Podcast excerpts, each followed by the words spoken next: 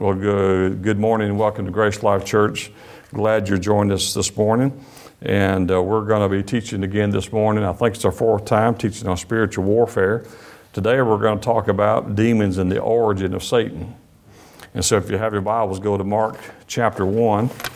And we'll go a few minutes today and pick up uh, our next time together, maybe this coming Wednesday. Mark chapter 1. And we'll just get right into the scriptures. We're going to read verses 21 through 34. Y'all get there, say amen. If you're still working, don't say, oh, me.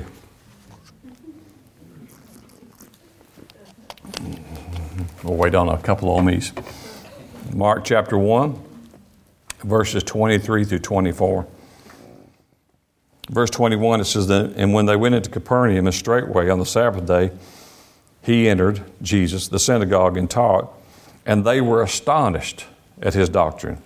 For he taught them as one as having authority and not as the scribes.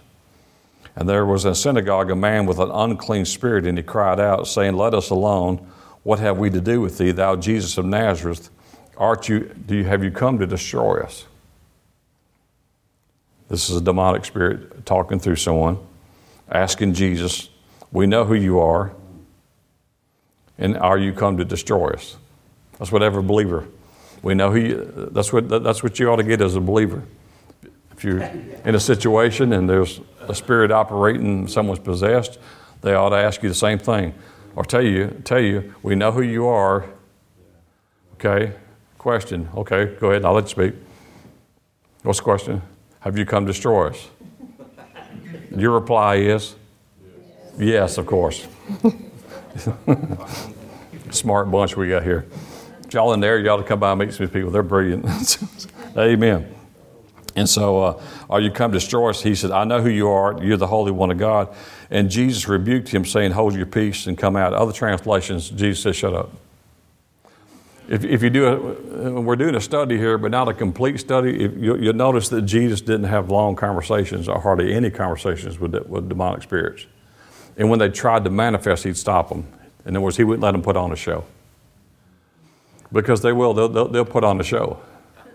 For the people, if they can put, if, if demonic spirits, give, if you give them enough room and they know they got to come out, they'll put on a show to see if they can scare the people or scare whoever they're dealing with, or if it's in a church or outside the church. In other words, if you can see a man, enough manifestation, you might go, you know, you might kind of flinch, and they're and they're seeing if they got a flinching Christian. So Jesus would just say, when they would try to manifest, he would say, hold your peace or shut up. R- really, I mean, and you know this, but just read the Gospels. Most time he said, come out, get out. That's, that's about really what all it took. He just says, hold your peace, come out, get out. Let's try that together. Hold your peace, come out, get out. That covers the book of demonology. Now we can move on to the next subject. but here's why we need to study this. Now, we're in America in a Western civilization, so some people actually think we don't have demons here. I mean, they think, you know, there might be somewhere here and there, in, you know, in some of the drug, you know, parts of the country or, you know, in the inner cities, but they're, they're, uh, they're everywhere. But what you're thinking is uh, TV or Hollywood, where you're seeing someone, you know, you know, some of the movies that you've seen where someone's, you know, frothing at the mouth or they're, you know, they're and their hideous voices and all. That's part of it, but that's not the whole thing. Uh, when you're when if you're doing a study of demonic spirits and who they are and how they operate, they're, they're not always coming. So if you're thinking it's the underworld devil, you know, with the red suit and the horn and like this, he, he would like you to think that. Have already have said this before. He would really like to think that, you, that he does not exist. If, you, if he doesn't exist in your mind, then he can just maneuver and do things. Actually, half or more than half of Jesus' healings, he dealt with demonic spirits. So a lot of times, sometimes, sometimes, not always, sometimes while we don't get people healed sometimes, is because we didn't, we didn't deal with the spirit. You said, well, we prayed healing over them. Well, you did, but, but you didn't deal with the spirit that's operating there that caused it.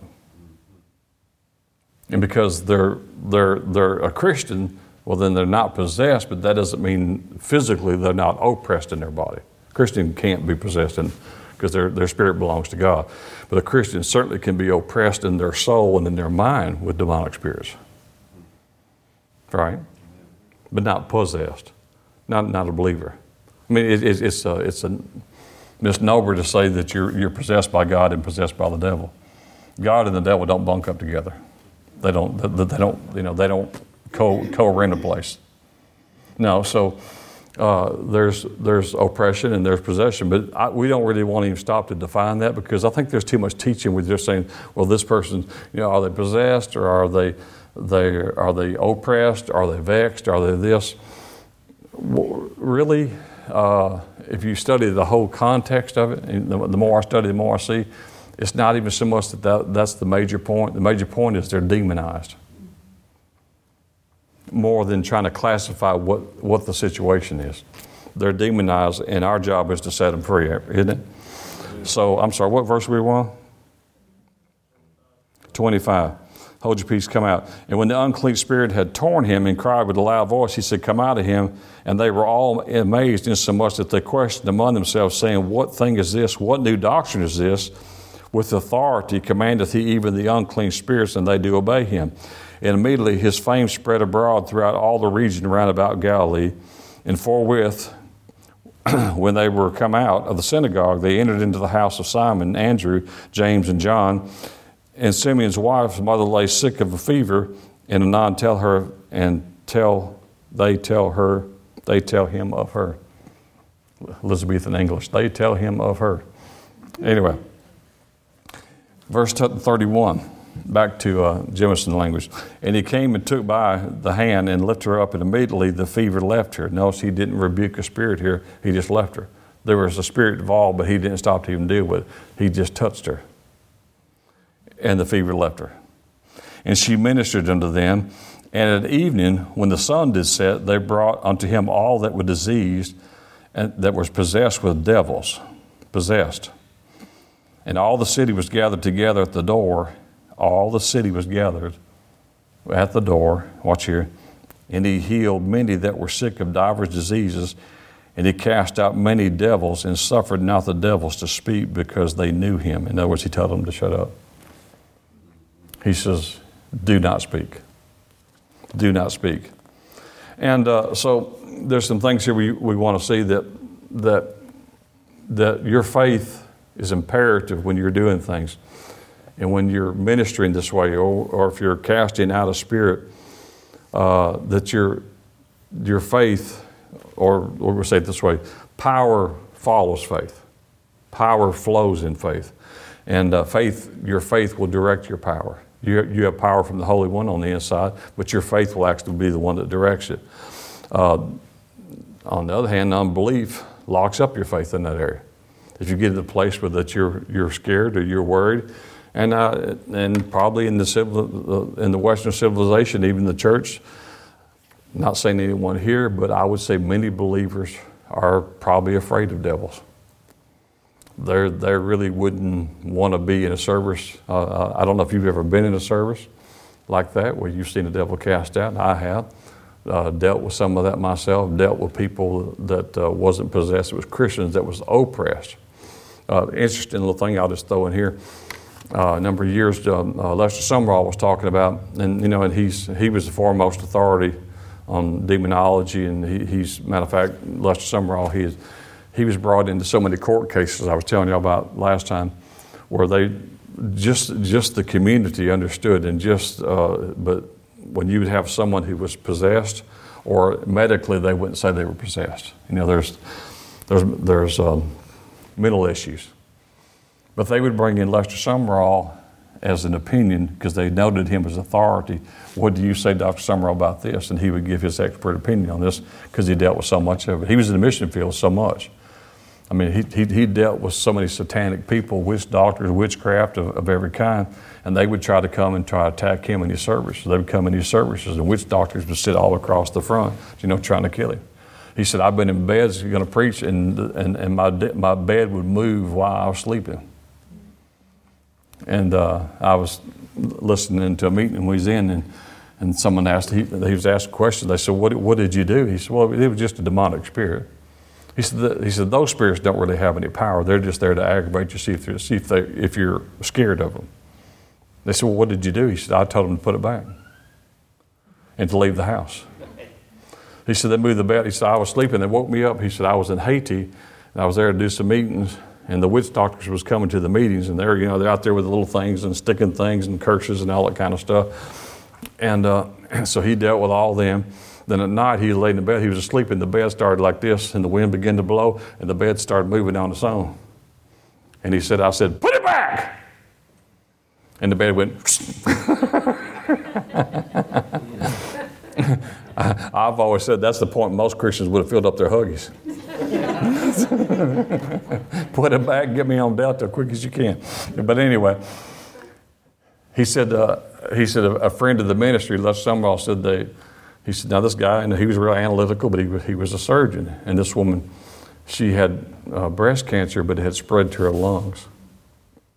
Now, I'm going to talk about, uh, in saying this story, I'm going to talk about one type of spirit, because there's many types. I'm going to talk about the spirit of infirmity for a moment. And I don't want to, I don't want that to be my subject today, but it's, a, it's something we, we need to know more about. Generally speaking, when you have something that's just going and you can't figure the cause for it, they can't diagnose it, it's usually the spirit of infirmity. Uh, the spirit of infirmity will move around all around the body. And when the doctors can't, usually can't find a name for it, and it's something that lingers a long time, it's generally the spirit of infirmity. And if you don't deal with it, it'll just stay there. You can quote scripture if you want to, not saying that the scripture won't help you, but if you don't get rid of the spirit, it's not going anywhere.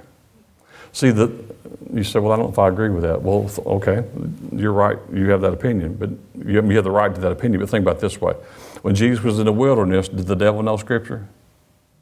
He did. He perverted it, but he, but he quoted it to Jesus, right? Well, he didn't go anywhere until Jesus told him what was written, and then, then he had to get out. Well, it says first we bind the strong man, then, then we spoil the house. So that spirit of infirmity will move around. You might say, so the surgeon that Les Sumrall, he was telling me, he says, he said, all my staff today, he said, he said, Brother Sumrall, he said, they, they freaked out. He said, well, I never saw this myself. He said, but, you know, he said, I've listened to all your stuff and took your course on demonology and all that kind of stuff. And he says, and, you know, and I, I believe all this. He said, but I never saw it. He said, till this week. He said, we opened up a woman, she had breast cancer. We got there, and they're all on the front of the rib cage. Here was the cancer. And he said, when I went to go to remove it, it moved. It, it left immediately, and it disappeared. And, and everybody had, had her open, and they looked, and they went, and they put it back on the x ray, and it moved to the back ribs. That's the spirit. So you can say, by drops, I'm healed, but until you tell that one, go, it'll hang around for a while. Y'all okay? Amen. I did. We, we did this. I'll, I'll, give you one personal. We did this. Uh, didn't even know these things too much. Back when my dad uh, was uh, um, 1990, yeah, when he went into the hospital because he he wasn't feeling well, but like most men, he, he didn't need to go see nobody because he was okay.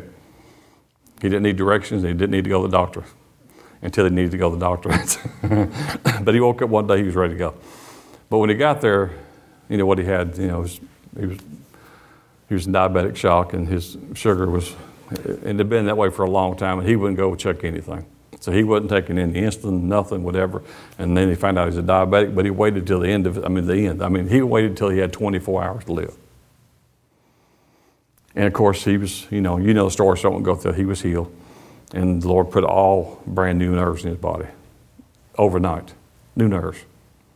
I mean, you had the x ray before, the nerves are destroyed. The next day, he has all new circuitry in his body.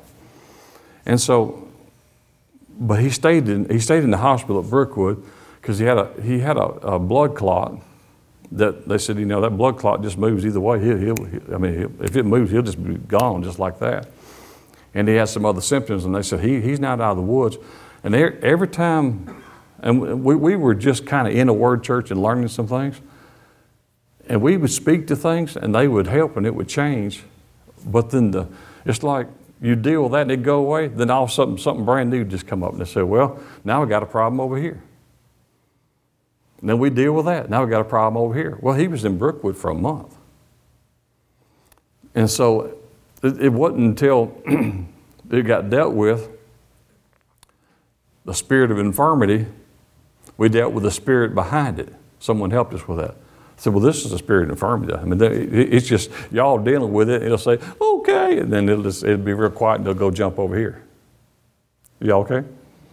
And so he'd have a problem over here, and then we, we'd follow him over there, and he'd just run over here. But when you cast him out, out was out. And all of a sudden, the blood clot dissolved, and all the situations began to change. Then he went to rehab, and and then um, you know he stayed in rehab a few weeks, and that gave mom time to do everything she wanted to do in the house while he was gone. She couldn't do. I was there, and came down. His barn was tore down, and everything. He's like. He's, side note, I can never, I will never forget him driving up in the yard. It's like, I know I've been gone a month. So he says, "Where's my barn?" she said, she said it, it, it, had to go, so it's gone. It had to go. Well, so we had to deal with that spirit that was behind the whole thing. Now, this woman with the, uh, let's look at this real quick Luke chapter 3. Uh, Luke, I'm, I'm sorry, Luke 13. Luke 13. Let's talk about the spirit infirmity just a moment.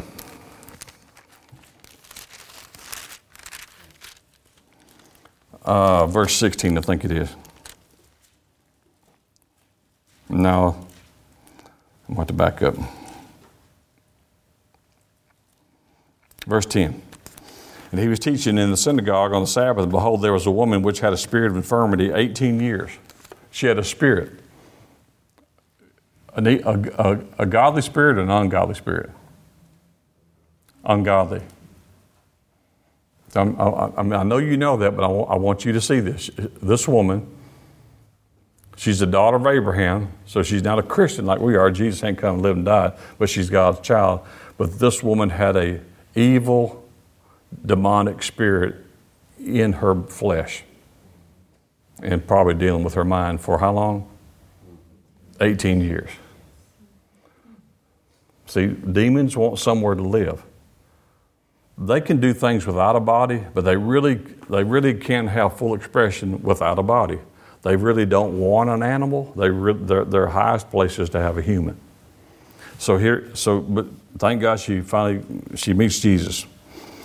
And so uh, it says, and she had 18 years, and she was bowed over, and she could not no wise lift herself up. Now, I, I, I, did some extensive study on this, and I went to all kind of commentaries and others. So this woman, she, she wasn't like this.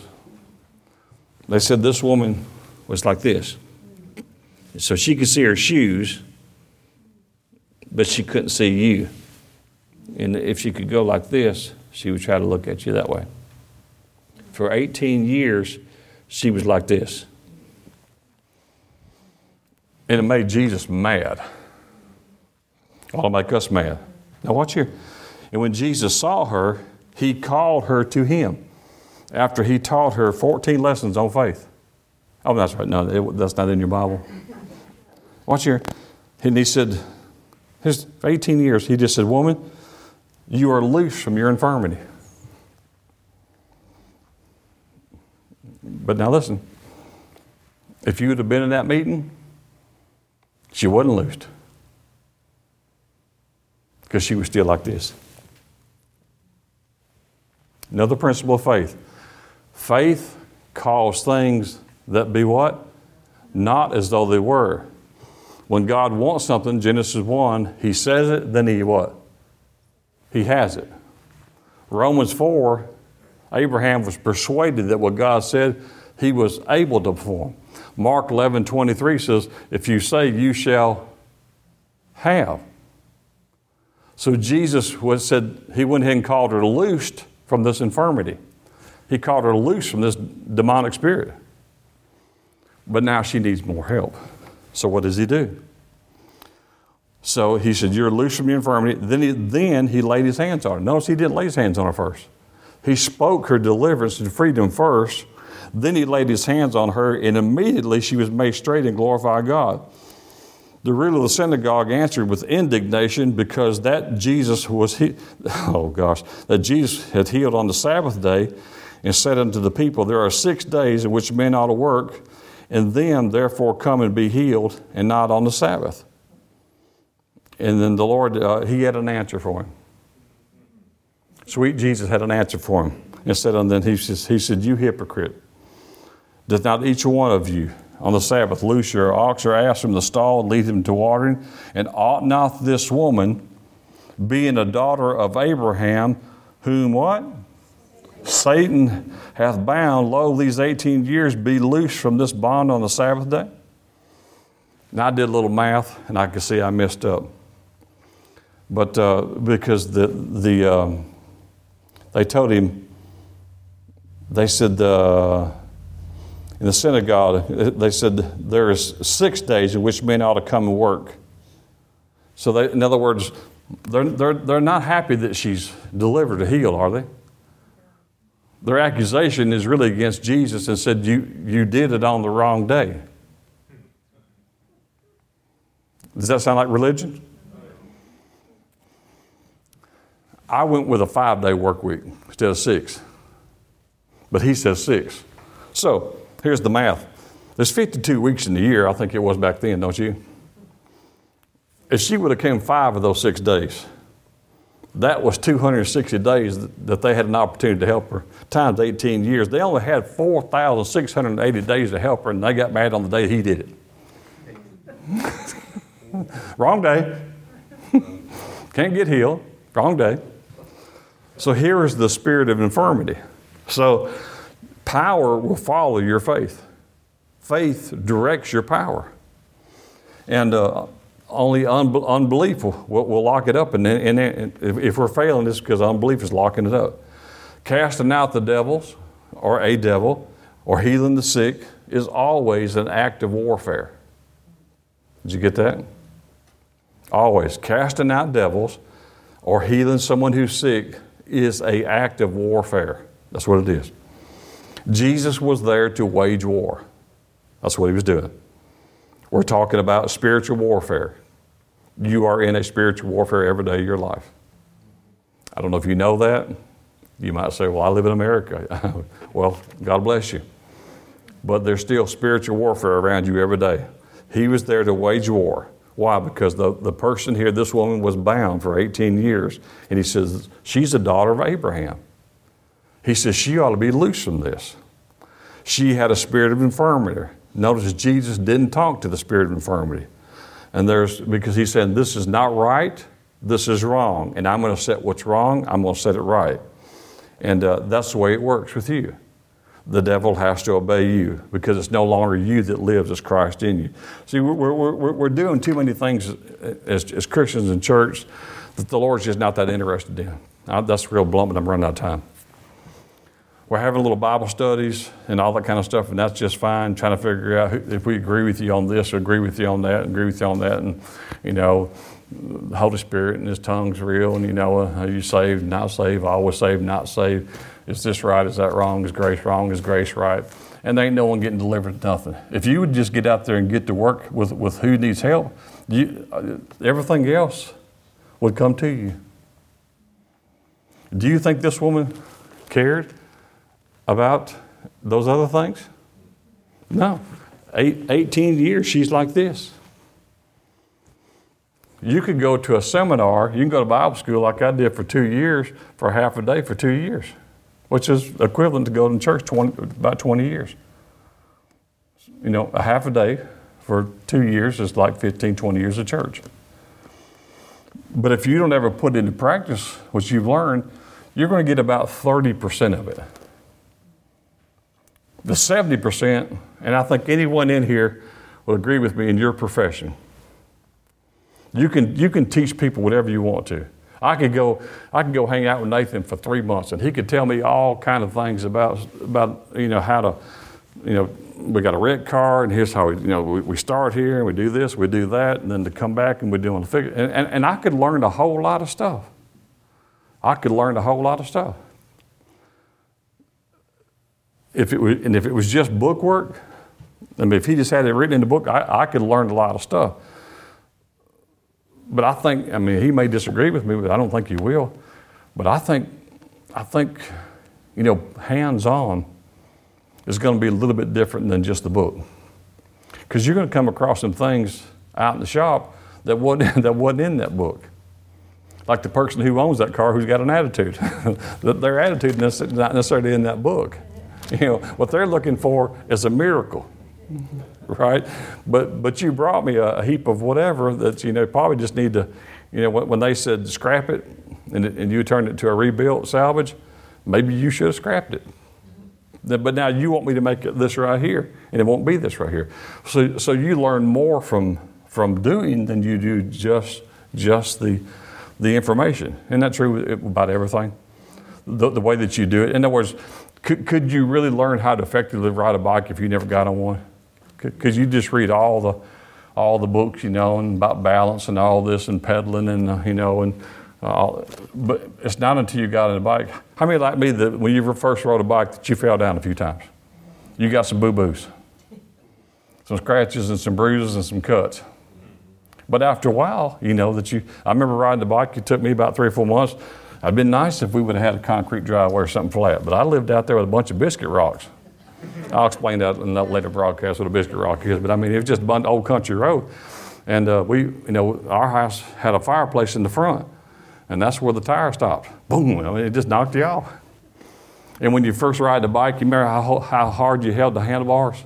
Like you're so tight, know, you're, try, you're, you're, trying to keep it going, you're trying to keep balance, and you end up with blisters all inside of your hand. You know, just trying to. But after you, after, now Carter was telling me he came out on his bike the other day up the house, and he said, "Look, Pop, I can ride this with no hands." I said, "You can for a while." But he, I, I, I know he didn't start off with no hands. I see people driving with no hands and only one eye. Texting and all that kind of stuff, and doing and eating a cheeseburger with this hand and doing the wheel like this, you know, with the leg like this. Like, I don't want to meet you. I just, I just don't.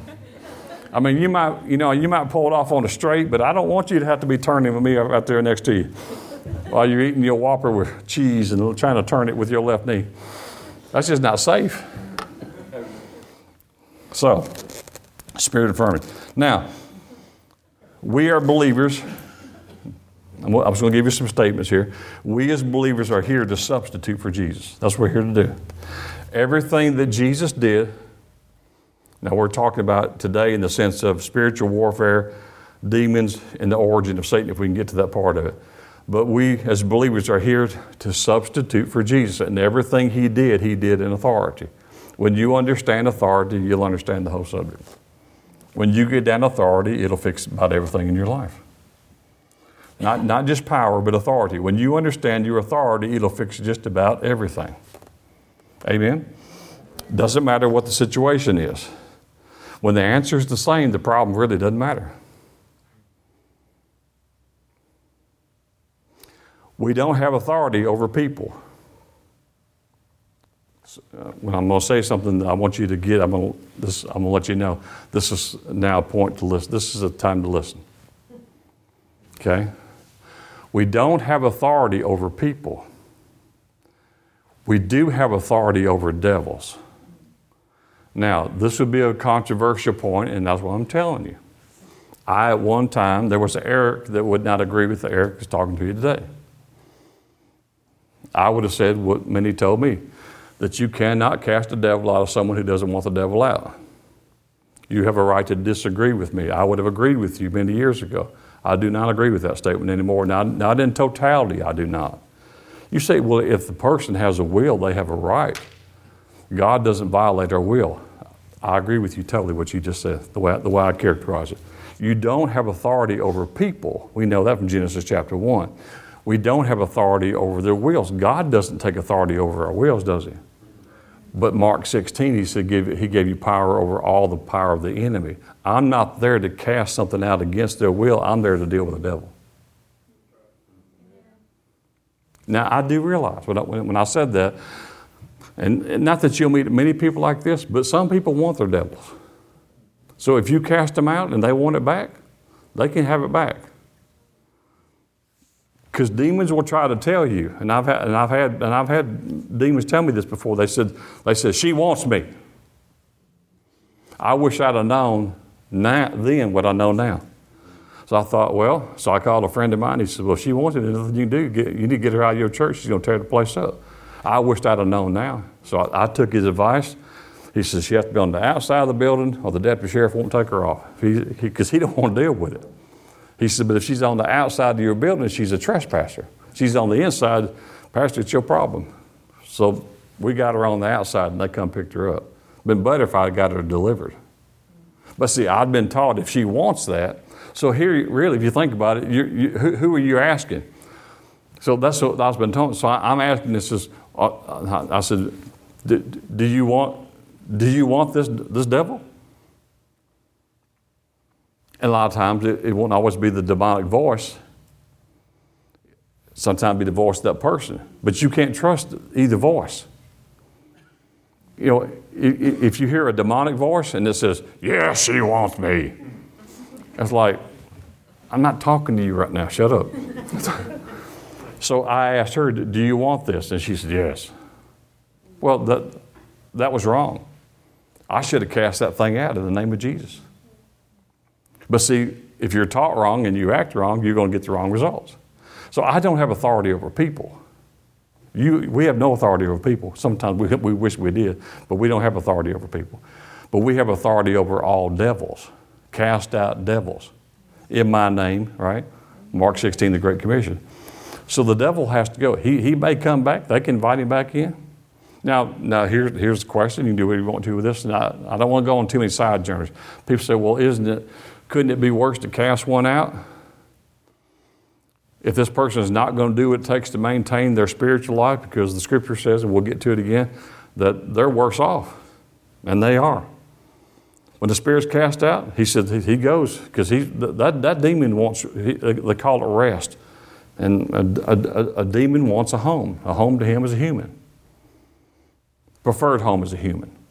So when he's cast out, he's, he's homeless. He's looking home. So for a time or season, I don't know what if, you know, if it's two weeks or a week or three months, the scripture says he's always going to come back to his home to see if it's swept clean.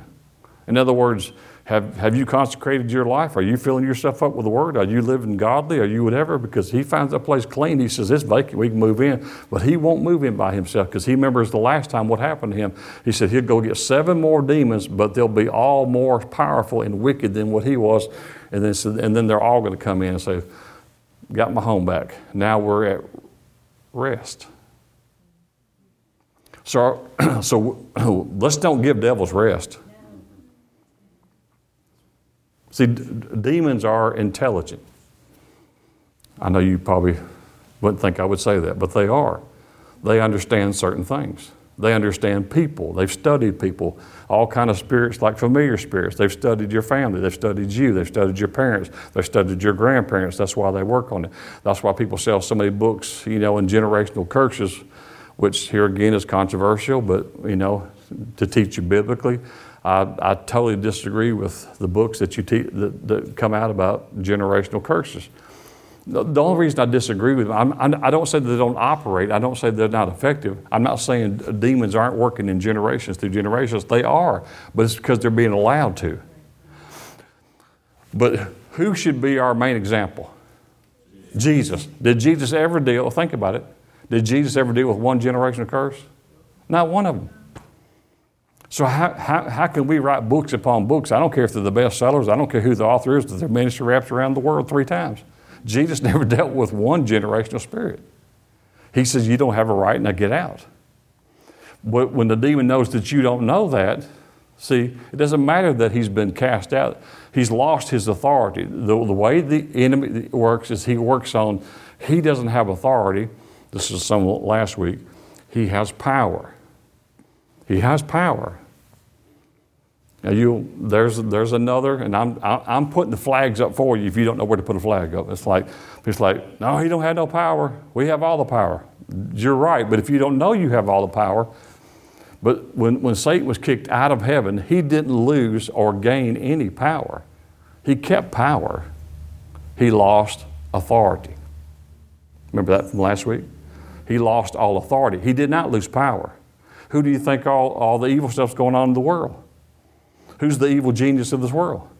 Satan is. Well, he has to have some power, some ability. Power mean ability. He has to have ability to, to, to enforce his will in the world. Where does sickness and disease come from ultimately? Satan, right? Well, he has to have some power to be able to do that. But he doesn't have the right. Authority is the right to do it. The, I mean, anyone can have a, uh, a gun and that shoots, you know, whatever, or a pistol shoots bullets, or, or a gun that shoots, you know, cartridges, whatever. But a policeman or someone in the military in a conflict has their, they have the power, the training, and the authority to enforce that. Satan doesn't have any authority. He knows that. So he had, when he lost his authority, he went to the Garden of Eden. What he really was looking for was, I need authority because I lost it when they got kicked out of heaven. So I need Adam and Eve's authority so I legally can do what I want to do in the earth because what I'm doing is illegal. He knew it. He said, I have power, but I, I, lost my legal authority to do it now. So if I can, if I can deceive them, I'll gain their, I'll gain their legal authority to do it. And that's what he did. They died spiritually, and now Satan legally became the God of this world and had power. Well, when Jesus came, lived, and died for us, he said, Now all power is given to me. Now you go. And then he gave us his name, he gave us his power, and he gave us his authority over the devil. So now Satan has, he lost it when he got back from Adam and Eve. He lost that again. He still has power, but he doesn't have any legal right to do what he's doing. But the reason why he's doing what he's doing is because we're letting him use our authority and people's authority to run around and use his power. But when we begin to tell him that's not right and you can't do this and I'm not allowing it and stop it, he knows, he, know, he, knows, ah, I really don't have the right to do this. And now they know it. Now I, get, now I got a problem. But when he's with people and Christians who don't know it, he can use that power any way he wants to. And they can get prayer changed up and all kind of stuff. Sing all kind of hymns and hers and do all kind of things. And he'll just have a heyday with it. But when you stand up and you understand authority, and he understands that you understand authority and who you are in him, and that he is a, he is a, at best j- just a, a, the father of lies, he'll have to stop. He'll go find an easier target. He'll leave you alone. At least for a season, he'll leave you alone because he knows that you know that he doesn't have the right to do that.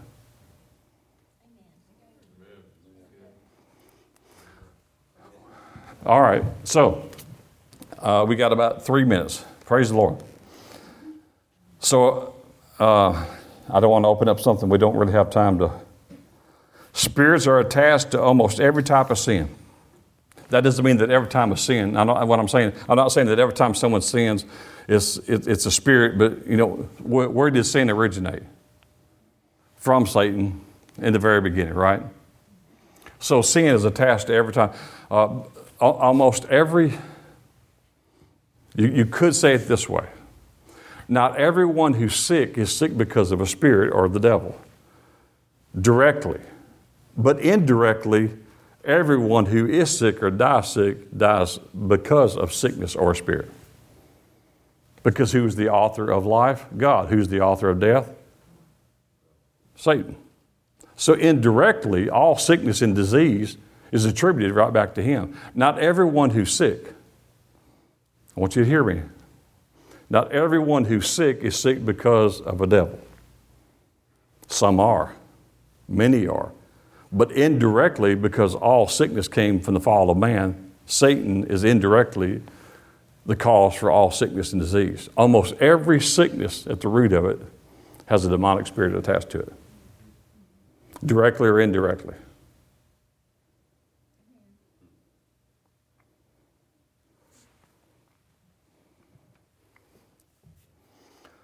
So they're uh, so in, in that saying it this way. So I want you to understand. In other words, like alcoholism, alcoholism is a spirit. It alters your DNA if you allow it. It's a spirit. Demons. This would be a good place to stop right here. Demons will try to attack us. Now, uh, I'm hope I, hope I'm not made a mess out of this morning because I, I got I, I got like I'm going down the road, the main road, and there's like so many, like I need to go over there and go over here and go over here, and I, I hope I, have, I haven't made it to where it's just so confusing. Demons will try to attack. When I say demons, now get out of our mind a devil with a pitchfork. That's just not the way it works. It doesn't way it work. But a lot of times what you we would call demons, I would tell you would be impressions, feelings, or emotions. God gave you emotions, but that's where He works. See, you, you know this, but for those who may not know, a demon cannot work in a born again spirit. He can't because your spirit's sealed. God sealed your spirit up, you're born again. That's why when you hear someone talk about grace, they're talking about the, the part of you that was born again. In, in that sense, you become a new creature. In that sense, in your spirit, in your real spirit being, since that day, you've never missed it. You've never sinned in your spirit since you've been born again in your spirit. Now, if you don't, if you don't say that, they'll go say, "Oh, I went to church somewhere, and that pastor said, well, since I'm born again, I ain't never sinned." Oh gosh, don't ever go back to that church again. Well, listen. Well, listen. I, I didn't say you never sinned.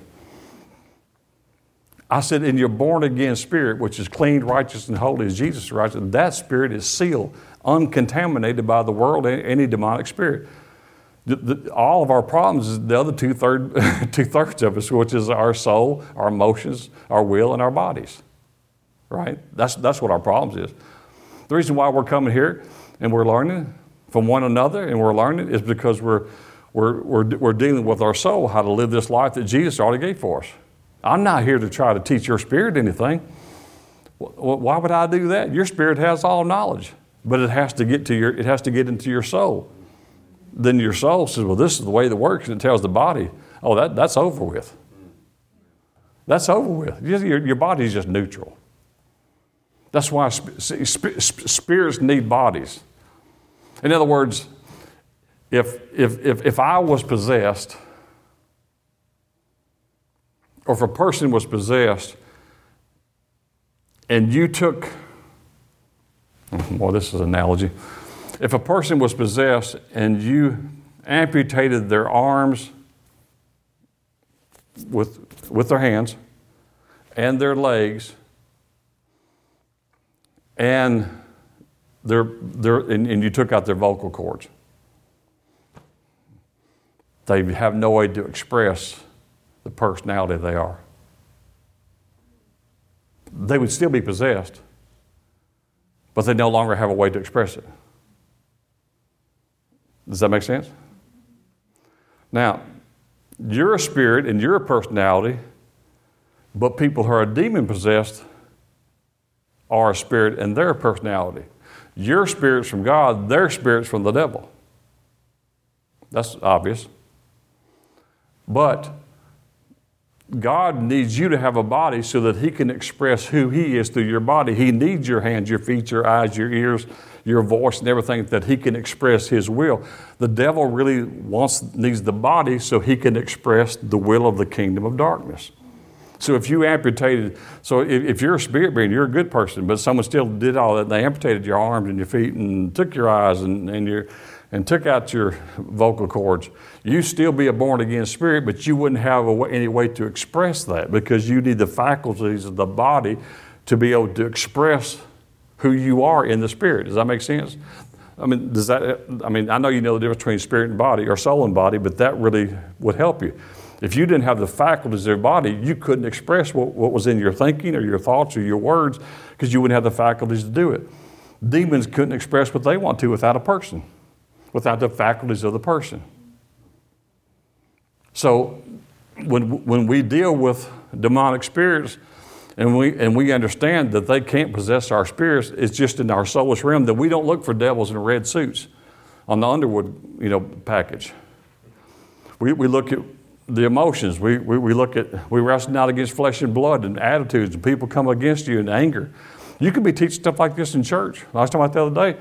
You can talk about people who have all kind of things. And a lot of these things are spirits. They're not all spirits. Sometimes they're just works of the flesh. But many times they're spirits. Eh, eh, in other words, you might be around someone like this sometime, they're just always angry. Or you can be talk, teaching about a subject like this about spirits and people who have some issues in their life that they're allowing spirits to work in them. They're mad at me for teaching it. If you're, if you're mad at me right now for what I taught, there's one around you pretty close. I mean, if I've already made you angry, you might want to check that out this afternoon. Just, just saying. just saying. I mean, if you're sitting there always mad, and uh, a preacher who, who says, I might have a spirit. Uh, uh, well, I, I get it as close as I can get. it. I've always been pretty, you know, transparent? But most of you, I'm too transparent. That's, that's, the, that's the problem. I've had him work through me. I've had the Lord rebuke me. He says, you know what that was? And I, he said, you remember when I rebuked Peter? He says, I rebuke you now. He said, You allowed the enemy to use you when you did that back there, when you said that back there that attitude. He said, That's, that's not of me. And I had to go back and apologize for things that shouldn't have been said that wasn't from me. It was from the kingdom of darkness using my mind and my body to express the kingdom of darkness's will. I like that from a preacher. but I, look, I'm just as human as you are. Amen. They come pick up trash on Wednesday, but they ain't no two angels fly down and say, We got to preach. Should they fly down, get the trash can, and go out to the door, and they pick up here on Wednesday. You don't get up there across that gravel three, you know, about 200 feet like this. I know how it gets there and gets back. Thank God it's got wheels on it. you know, they ain't no angels up there loading the dishwasher, are there? I never saw one. Well, she's an angel, but I'm talking about the angels' angels. You know, I say, hey, uh, wash day. They're like, get to washing. Amen. Here's the good news you have authority in the name of Jesus over every work of the enemy. That every enemy will bow at the name of Jesus under your feet. And if you knew this, if you really knew this, you're going to tell me you know this from here. But I want you to get this, whether we got two lessons or one lesson or 15 lessons, that demons are not, they're not afraid of you. They're terrified. They're terrified, one, because they know the scriptures, their time is short. They're intelligent because they know that that time is coming short and they know the scriptures in Revelations, which I didn't get to today, that says this is what's going to happen and then they're going to be there, and they're going to be there with a false prophet, and they're going to be there with Antichrist, and then they're going to be there with Satan himself, and then they're going to be there forever. They know that's coming, and they're, they're terrified, and they'll never be able to inflict any harm on a human ever again. Now, think about it. Paul said it's better to be in heaven than here. Right? It's kind of funny. I bet when everybody gets to heaven, I don't know this, like, what will we find that so much for? My gosh, that's like, it's like, we were trying to stay down there. What for? I mean, I don't know that you could have that kind of thought, but Paul, Paul said it's far better. He didn't say it, it, it's, it's better. It's, you know, it's better. He didn't say, you know, I guess it's better up here. It wasn't like he's like, you know, well, yeah, we went to the store today and we got some uh, whatever, or we went to a restaurant and we got this. And well, did, did you like it better than going over? Did you like this steak at Longhorns better than Texas? And he said, well, it, it, it, it might be better. You know, if that's way heaven is from earth, they overbuild it. Paul said it's far, here it's far better. When they told him, when it was his time to depart, and they beheaded him, he couldn't hardly wait. He said, Woohoo! Take it, baby, take it. So he called leaving here, not dying, he just called it departing. When a Christian dies, you know this, but listen, listen to the words. The physical part dies, but you know the spirit doesn't, right? Where, where did we come from first? Heaven, to earth.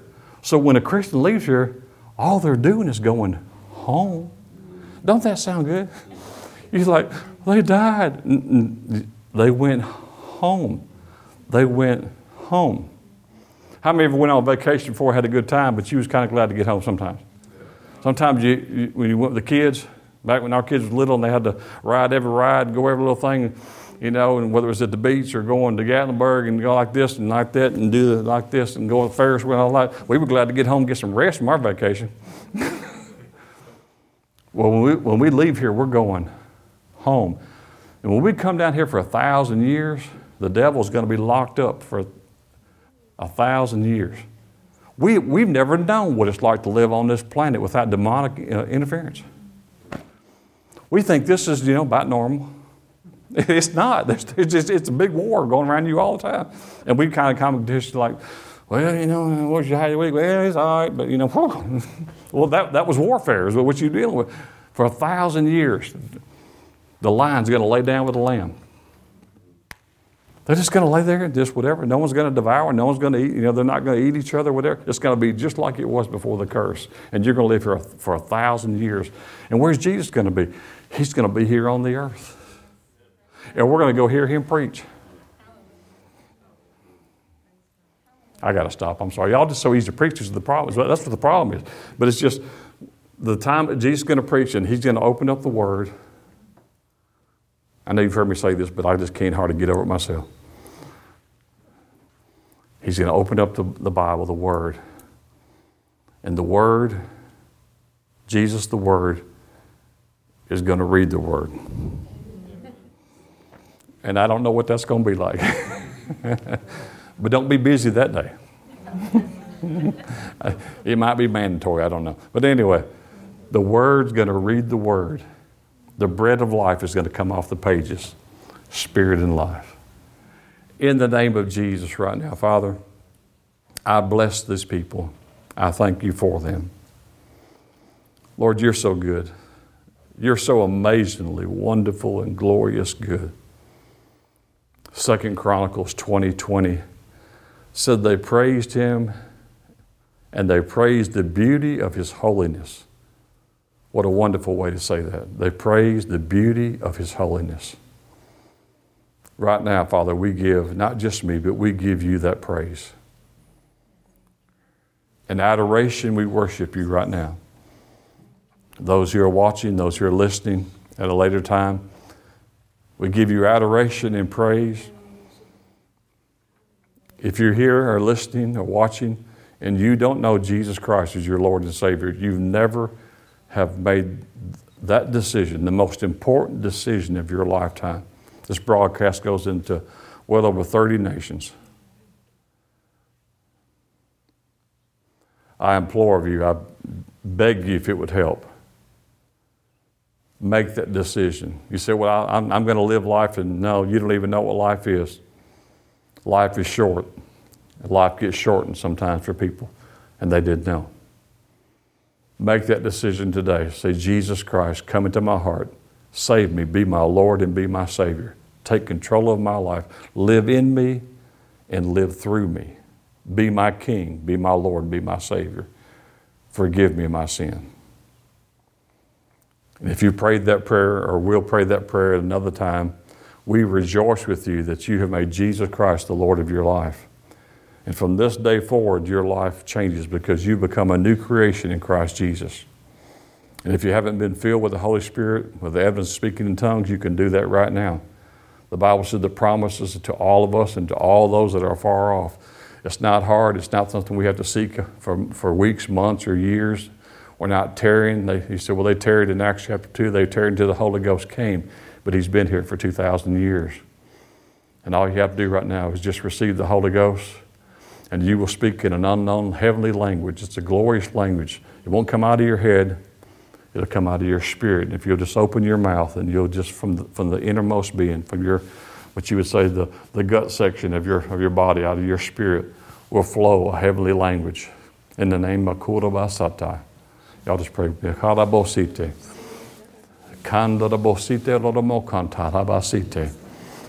Bible says, He that speaks karadabosatai in an unknown tongue speaks not unto man, but unto God, but howbeit in the Spirit, he's speaking mysteries. He's speaking mysteries. Jude said, But beloved, building yourself up in your most holy faith, praying in the Holy Ghost. Oh, thank God that while we're on this earth, He gave us a way to have contact. God, we don't contact God with our mind we have contact, spirit to spirit. He's a spirit, you're a spirit. And when we're korora bosinde, din de bosonda da bakata, ashula da bosihe kirada bakata bakatai, sondra bohoho hamamama. For I would say unto you this day, that as you have read in the scriptures, that many times when signs and wonders and miracles took place, it said, and they were astonished at his doctrine. They were astonished. I say to you, Candida Bosita Kolota Masata Makata, that you are my church. You are the glorious church. You are my bride. You are the one that I have called, and I have prepared you for this time in this divine hour. And, this, and at this time in this hour, you shall rise up in my glory, and you shall rise up in my power, and my authority, and in my name. And the world shall be astonished once again. And the kingdom of God will be increased and expanded. For I tell you, and I tell you, and I say this, although you have heard this, I tell you that my time is soon. I tell you that my time is upon you. Be ready, be prepared. Tell the news, preach the gospel to every creature. Run, go, do, increase the kingdom of God. For my promise to you is that I would never leave you nor forsake you, but I will be with you even to the ends of the earth. Glory to God. Glory be to God. I speak to those of you who might have sickness or pain in your body right now, those of you who are being restored uh, from uh, a sickness, a disease, a accident, whatever it is. I just speak, I speak restoration right now to your body. Just put your hand upon your body where you need healing, restoration. I just speak in the name and the authority of Jesus Christ. Those of you who are watching or listening, place your hand upon your body in the area that you need healing, and I speak life. I speak healing. I speak restoration. I speak wholeness in Jesus' name. I cancel the doctor's assignment. I cancel his words. We're not against the doctor, not against his words, but we're not dealing with man's wisdom. We're dealing with Holy Ghost, supernatural power. And I just speak life to your body right now. Resurrection life. He said he sent his word and it the word healed. I send the word of the living God to you right now in Jesus' name. Paul said, I'm not ashamed of the gospel, for the gospel itself is the power of God unto salvation. So we send forth that power in the name of Jesus. We command spirits, spirits of infirmity, any foul spirit that's harassing the minds and the hearts of the people or is working sickness or disease in the body. We, we say, We bind you in Jesus' name. Leave and get out in Jesus' name. Be gone, be removed in the name of Jesus. And now the people shall rejoice and they shall recover and be restored and be healed and walk in the goodness and the life of God. We give him all the praise and the honor and glory in Jesus' name. Someone, someone, I don't know what it is. I, I, I just heard uh, ears are being healed right now. Things in the ears are being restored where people have lost a degree of hearing. Those things are going to, they're, they're either healed now or they're being restored in the name of Jesus. Some of you have some trouble with, uh, I don't know if they call it tendonitis, is that what you call it? Whatever. Uh, if that's you, or just, I mean, uh, any type of joint pain, which is usually, you know, inflammation is, no, is nothing more than arthritis. That's all it really is. So we just come against that in Jesus' name. I curse inflammation out of your body. I curse the joint pain in the name of Jesus. I rebuke those spirits in Jesus' name.